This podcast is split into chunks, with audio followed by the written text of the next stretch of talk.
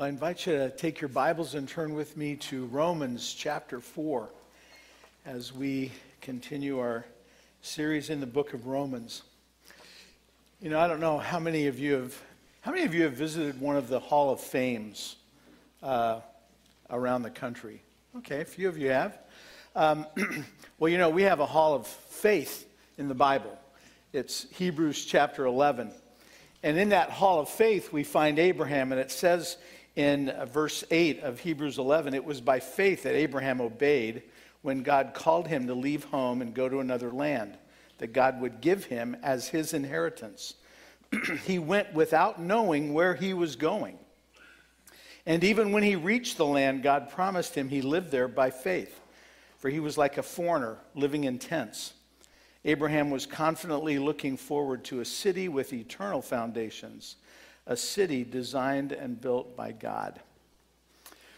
Well, if you've been here since the beginning of the year, the beginning of our study in the book of Romans, uh, you'll know that, that Paul has been making a case in the first three chapters for the depravity of man, that man is totally depraved apart from who God is, uh, apart from that perfect goal of who of, of looking at God, we all fall short of the glory of God. And um, that's, where, that's where we're at. So, Charles Spurgeon was uh, such a, an amazing preacher. And, and Charles Spurgeon said that a sermon is like a house, and the windows provide light in the house. The, the windows are like the illustrations. And Paul was aware of that, and Paul chooses some illustrations to illustrate what he's talking about uh, in these passages that we're in the, in, in the verses that we're looking at today gives us several illustrations. Um, for a long time, even maybe this is current, uh, the truth of God's grace has been hidden by combining Greek philosophy and Jewish traditions. So that uh, it's common for people to say, I've heard people say this, uh, God helps those who help themselves. And that is not biblical, but people say it a lot as if it comes from the Bible. Um, every good Jew spent their lives uh, or spends their lives trying to achieve God's righteousness by being very careful to obey and observe all of the laws and the rituals. And many thought that Christianity uh, was just a continuation of that same thing. So when Paul says in Romans 3, verse 28, you can look at that in your Bibles, that, that a person is justified by faith apart from the law, it sounded like this was a brand new doctrine, especially to Jewish believers. And so to demonstrate that this doctrine of justification by grace through faith was not new at all, Paul drew on some heroes of the Jewish faith to, to explain this Abraham and David. and then he uses the Gentiles. So, if you will, they're like sermon illustrations. What the Jews thought was that Abraham performed the whole law before it was written. He was perfect in all of his deeds. And Abraham had no need for repentance. And their conclusion was that Abraham was justified by what he did, by his works. And so he's an example to follow. Case closed. That's who we're to follow. That's what the Jews thought. So Paul brilliantly uh, presents Abraham not as one who worked for his salvation, but one who was saved by faith alone. So let's read our passage, Romans chapter 4, beginning at verse 1. what then shall we say that Abraham, our forefather according to the flesh, discovered in this matter? In fact, Abraham was justified by works. If in fact Abraham was justified by works, he had something to boast about, but not before God. What does Scripture say? Abraham believed God, and it was credited to him as righteousness. Now, to the one who works, wages are not credited as a gift, but as an obligation. However, to the one who does not work, but trusts God who justifies the ungodly, their faith is credited as righteousness. David says the same thing when he speaks of the blessedness of the one to whom God credits righteousness apart from works. Blessed are those whose transgressions are forgiven, whose sins are covered. Blessed is the one whose sin the Lord will never count against them. Is this blessedness only for the circumcised or also for the uncircumcised? We have been saying that Abraham's faith was credited to him as righteousness. Under what circumstances was it credited? Was it after he was circumcised or before? It was not after, but before. And he received circumcision as a sign, a seal of the righteousness that he had by faith while he was still uncircumcised. So then he is the father of all who believe, but have not been circumcised, in order that the righteousness, that righteousness might be credited to them. And he is then also the father of the circumcised who not only are circumcised, but also follow in the footsteps of the faith that our father Abraham had before he was circumcised. Verse 13 It was not through the law that Abraham and his offspring received the promise that he would be heir of the world, but through the righteousness that comes by faith. For if those who depend on the law are heirs, faith means nothing, and the promise is worthless because that law, the law, brings wrath. And where there is no law, there is no transgression. Therefore, the promise comes by faith, so that it may be by grace and may be guaranteed to all Abraham's offspring, not only to those who are of the law, but also to those who have the faith of Abraham. He is the father of us all. This is God's word. So, Paul's first illustration in this passage, number one on your outline, is the faith of Abraham. Paul's point in these first five verses is that Abraham was justified before he did any of the great works he's, we think of him for, that he's so famous for. Paul is saying that if we're able to have a trusting relationship with, with God, we can do so even if we feel that our faith is weak. So Paul begins, and I want to reread verses 1 and, uh, and following there. So, what then shall we say that Abraham, our forefather, according to the flesh, discovered in this matter? If in fact Abraham was justified by works, he had something to boast about, but not before God. What does the scripture say? So, you know, we think of Abraham as a champion of our faith. And to prove this, Paul quotes Genesis 15, verse 6. And his answer is given here in, in, in, Romans 4 3. Abraham believed God, and it was credited to him as righteousness. So that's just a quote from Genesis 15.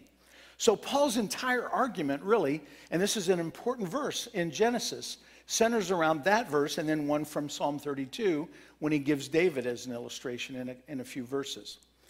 So, having established the, the faith alone principle from Genesis 15, Paul gives that principle in, in what were very shocking terms to the traditional Jew.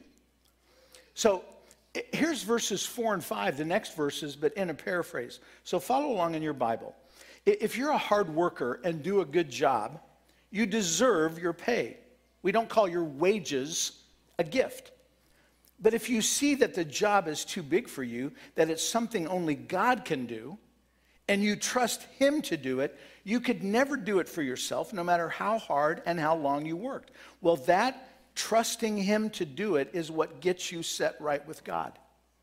By God. It's a sheer gift.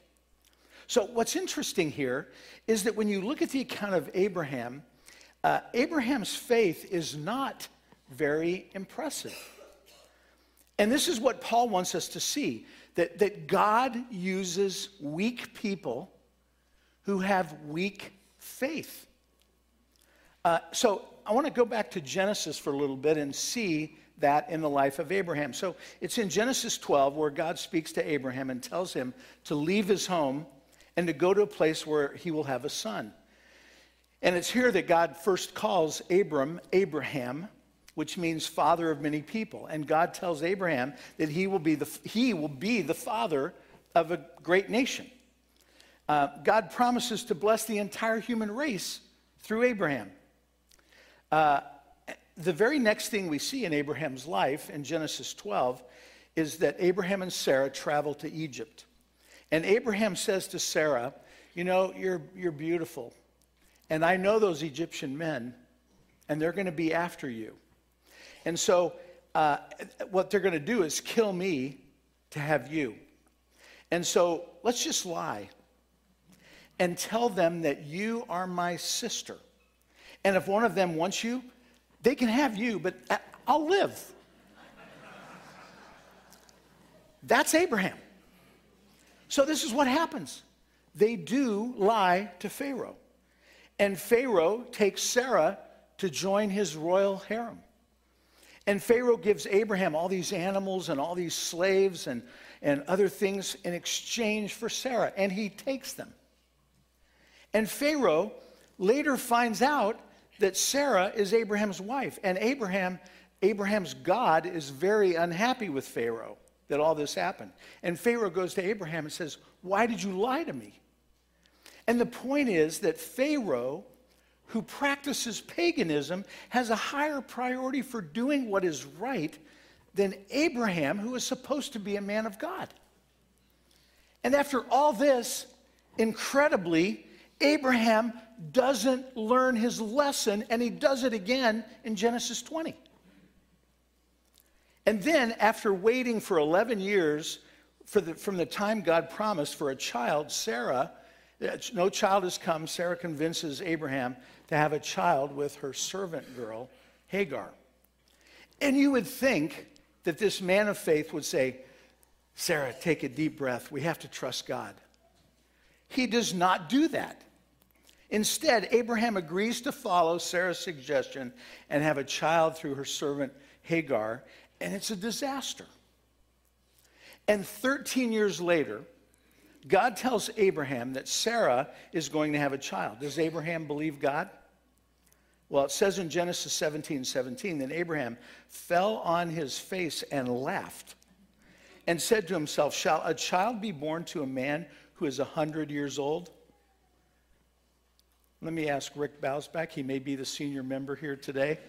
He's in his 90s. How would you feel if God came to you and said, You uh, and Jan are going to bear a child?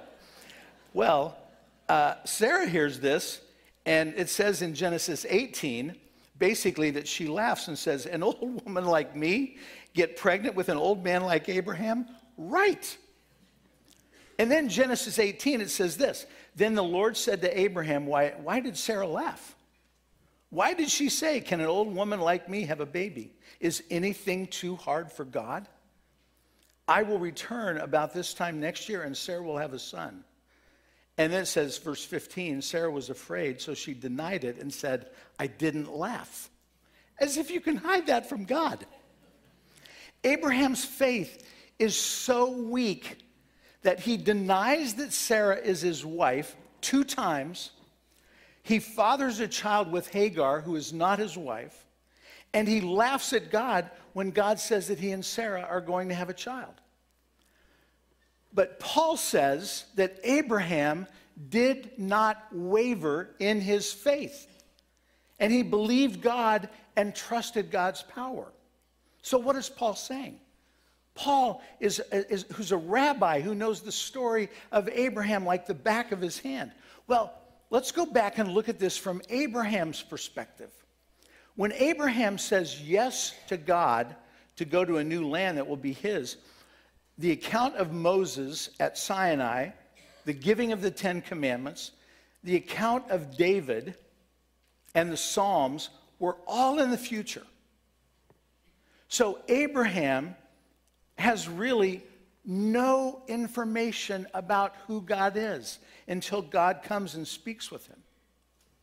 And so Abraham comes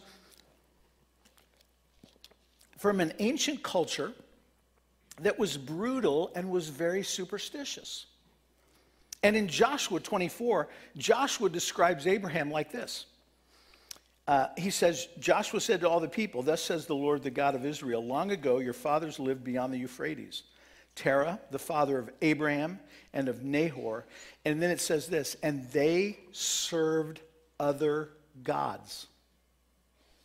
So that's where Abraham is coming from.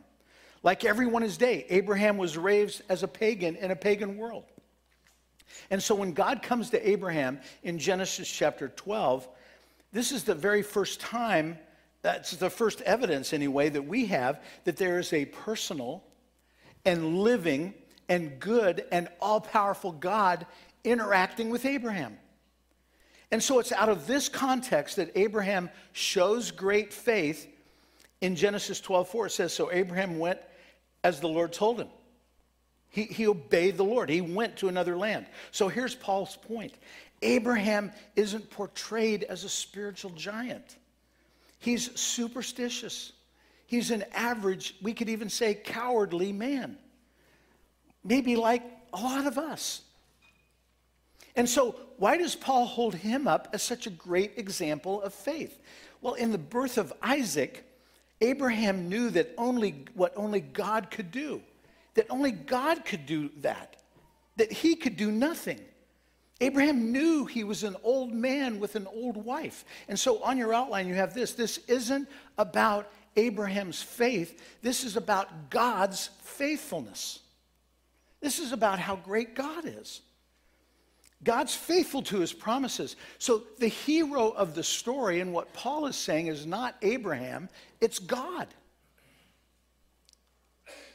It's better to have a little faith in a big God than big faith in a little God. This is what Jesus says in Matthew 17. Jesus says, I tell you the truth, if you have faith even as small as a mustard seed, you could say to this mountain, Move from here to there, and it would move. Nothing would be impossible. So, why does Jesus say this? And again, this is on your outline because it's not about how big your faith is, but how big your God is. That's what's important. So, who is this God? He is a God who creates from nothing, He is a God who raises the dead. He is the God that, that uh, takes a couple that should be using walkers and they're pushing a baby carriage. And their baby ultimately points us to Jesus. As Isaac is, is sacrificed by Abraham, and Abraham takes him up, and, and that points us to Jesus. And so salvation for us is by faith alone, like it was for Abraham. Or it's not salvation at all. What Paul is saying is that faith is not just another form of payment to God, it's not just another virtue like, like honesty or kindness or humility. That's not what faith is. Faith is believing in God, it's believing that God is good. It's, it's, it's, it's not a good deed that makes us worthy of grace. That's why it doesn't take a lot of faith, it just takes the faith of a mustard seed. So that's the first illustration that Paul gives us about faith is through Abraham. And he'll come back to that later. But the second illustration he gives us, starting in verse 6, is with David. And having shown now that Abraham was considered righteous by faith, Paul now gives us the example of another Old Testament faith, that of King David. And he quotes Psalm 32 and David's joyous relief after having his sin against Bathsheba and Uriah forgiven. It was an undeserved righteousness. So, verse 6 of Romans 4, David says the same thing when he speaks of the blessedness of the one uh, to whom God credits righteousness apart from works. And then he says, blessed twice in the next two verses. Blessed are those whose transgressions are forgiven. That's us. Blessed are those whose sins are covered. Blessed is the one whose sin the Lord will never count against them. And that the key word in both of those verses with Abraham and, and with David is the word credits. He credits them. And, and it was a rabbinical principle of interpretation that if the same word is used in two verses, you can take those two verses and use them to interpret each other. And so, what's more important here, what's most important, is that David also has unearned righteousness credited to his account by faith. So, in this one sin against Bathsheba, David broke three commandments. He coveted Bathsheba, he committed adultery with her, and then he murdered her husband. And there was no Old Testament sacrifice for premeditated sin like this. And so, what does David do? He pleads with the Lord in Psalm 51. You've got the, the verse on your, on your outline. He says, You do not delight in sacrifice, or I would bring it. You do not take pleasure in burnt offerings. The sacrifices of God are a broken spirit, a broken and contrite heart, O God, you will not despise. And so David's case seemed to be completely hopeless. There was nothing he could do, there was no sacrifice he could make. All he could do was cast himself on the mercy of God. And that's what he does. F.F. F. Bruce, when he comments on, on this situation with David, said, says this, it's on your outline. If we examine the remainder of Psalm 32 to discover the ground on which David was acquitted, it appears that he simply acknowledged his guilt and cast himself in faith upon the mercy of God. That's why he's held up here as a man of faith, as an example of faith. Paul calls him blessed in, in verse 6, and, and David calls himself blessed twice in verses 7 and 8. Why? Because there was no work that could possibly be done to atone for his sin. There was nothing David could do. And so David is forgiven by faith alone. And, and, so here again, the principle of faith alone is established and illustrated by Paul in the life of, of one of the, uh, of the greatest king of Israel, David, who the scripture says was a man after God's own heart. Nothing we can ever do can atone for our sins. And that's what Paul wants us to see here. Our only hope is what we looked at last week. And if you want to look back at verses 21 and 22 in chapter 3, the righteousness that comes from God through faith in Jesus Christ to all who believe. And so, how do we know the joy of salvation and the forgiveness of God, like David did in Psalm 51? Uh, we quit denying our guilt. We have to admit our sin. We have this principle in 1 John that if we confess our sins, he is faithful and righteous to forgive us our sins and to cleanse us from all unrighteousness. And so we have to admit our guilt. We have to ask forgiveness. Uh, Jesus died so that we don't have to go around feeling guilty. He, he died so that we can have a, a freedom in him.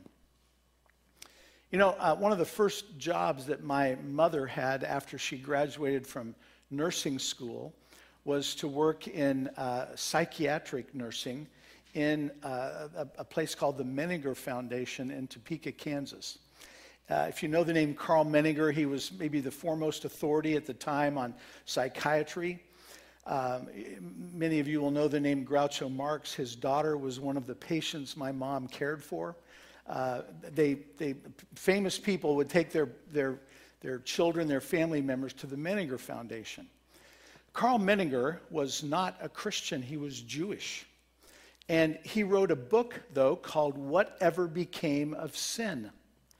And his thesis in this book is basically that if I could just get my patients to admit that they're sinners, just confess their sin, admit that they're, they're, they're throw their guilt on, on other people instead of go around and going around and, and carrying it themselves. He said, I could empty my psychiatric clinic.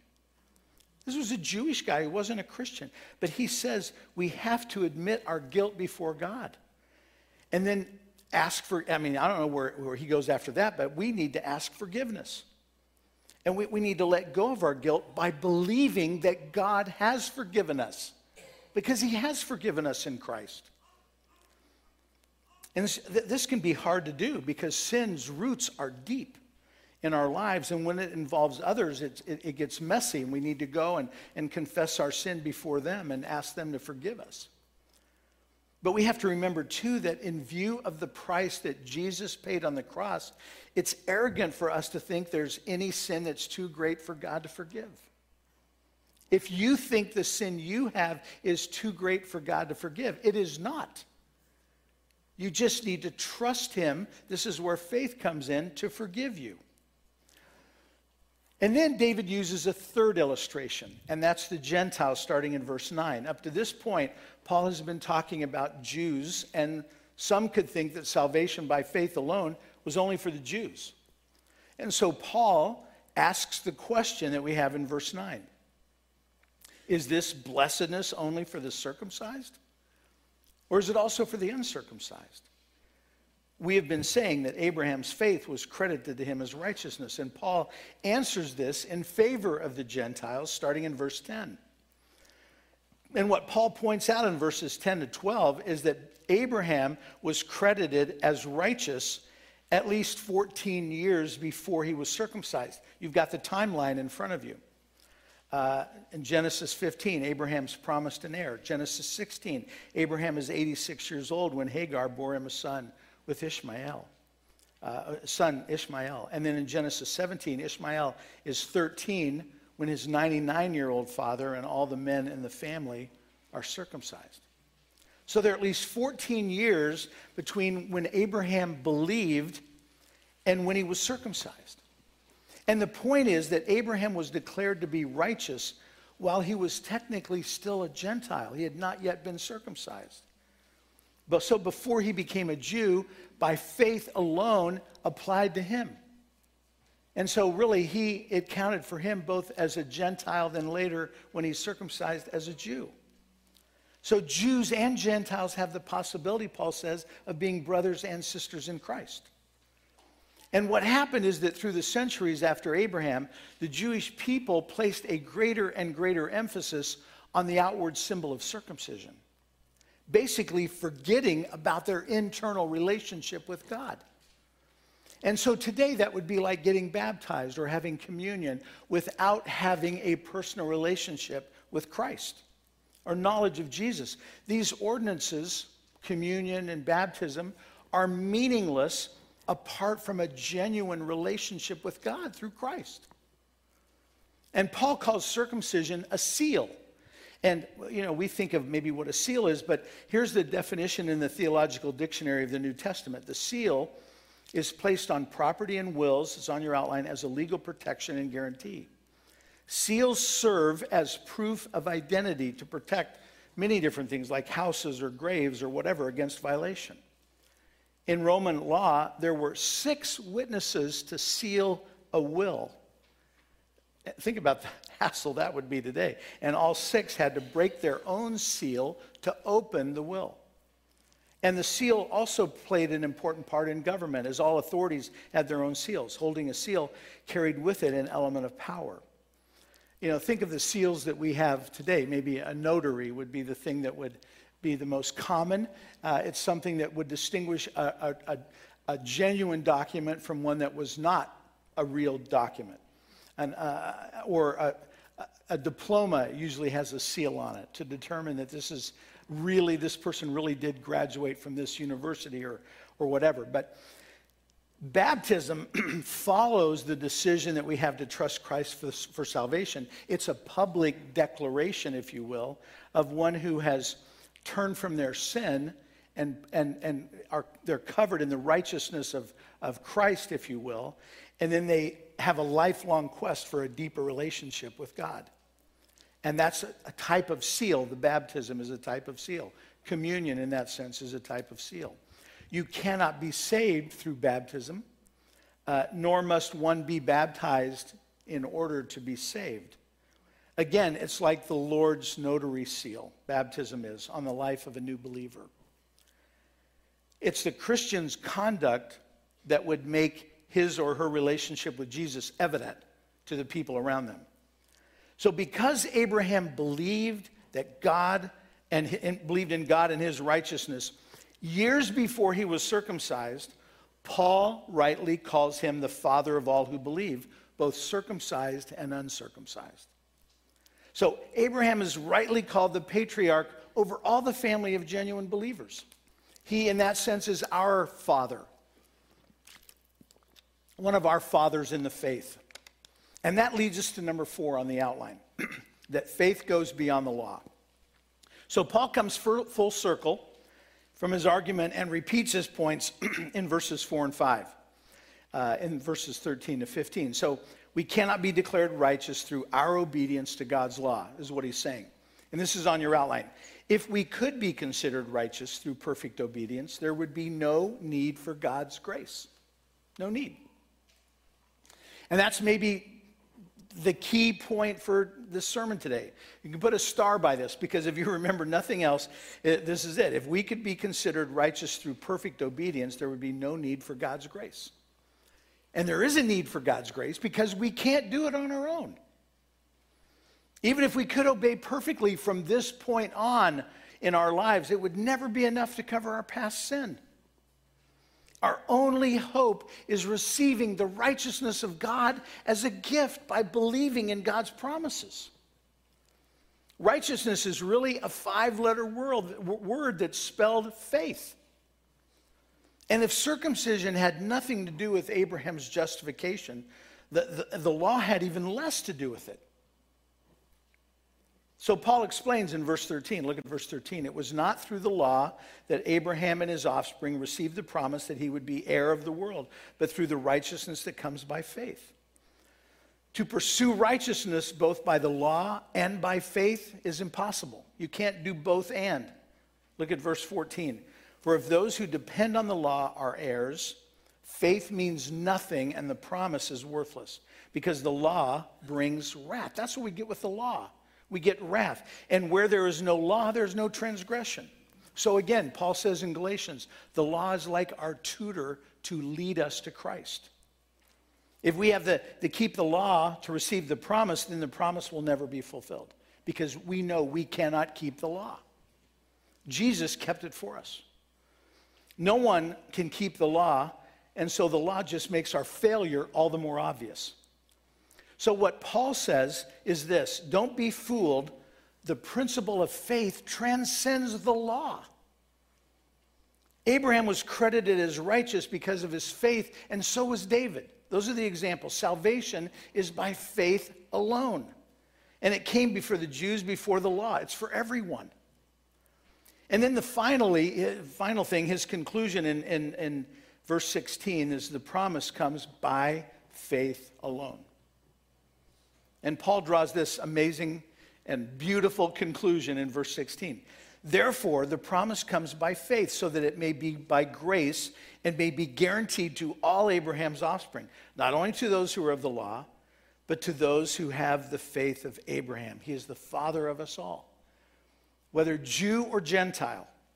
So, Abraham is the champion of our faith in that sense. And Paul tells us that we're able to have a trusting relationship with God, even though we feel our faith is weak. There are all times we feel our faith is weak.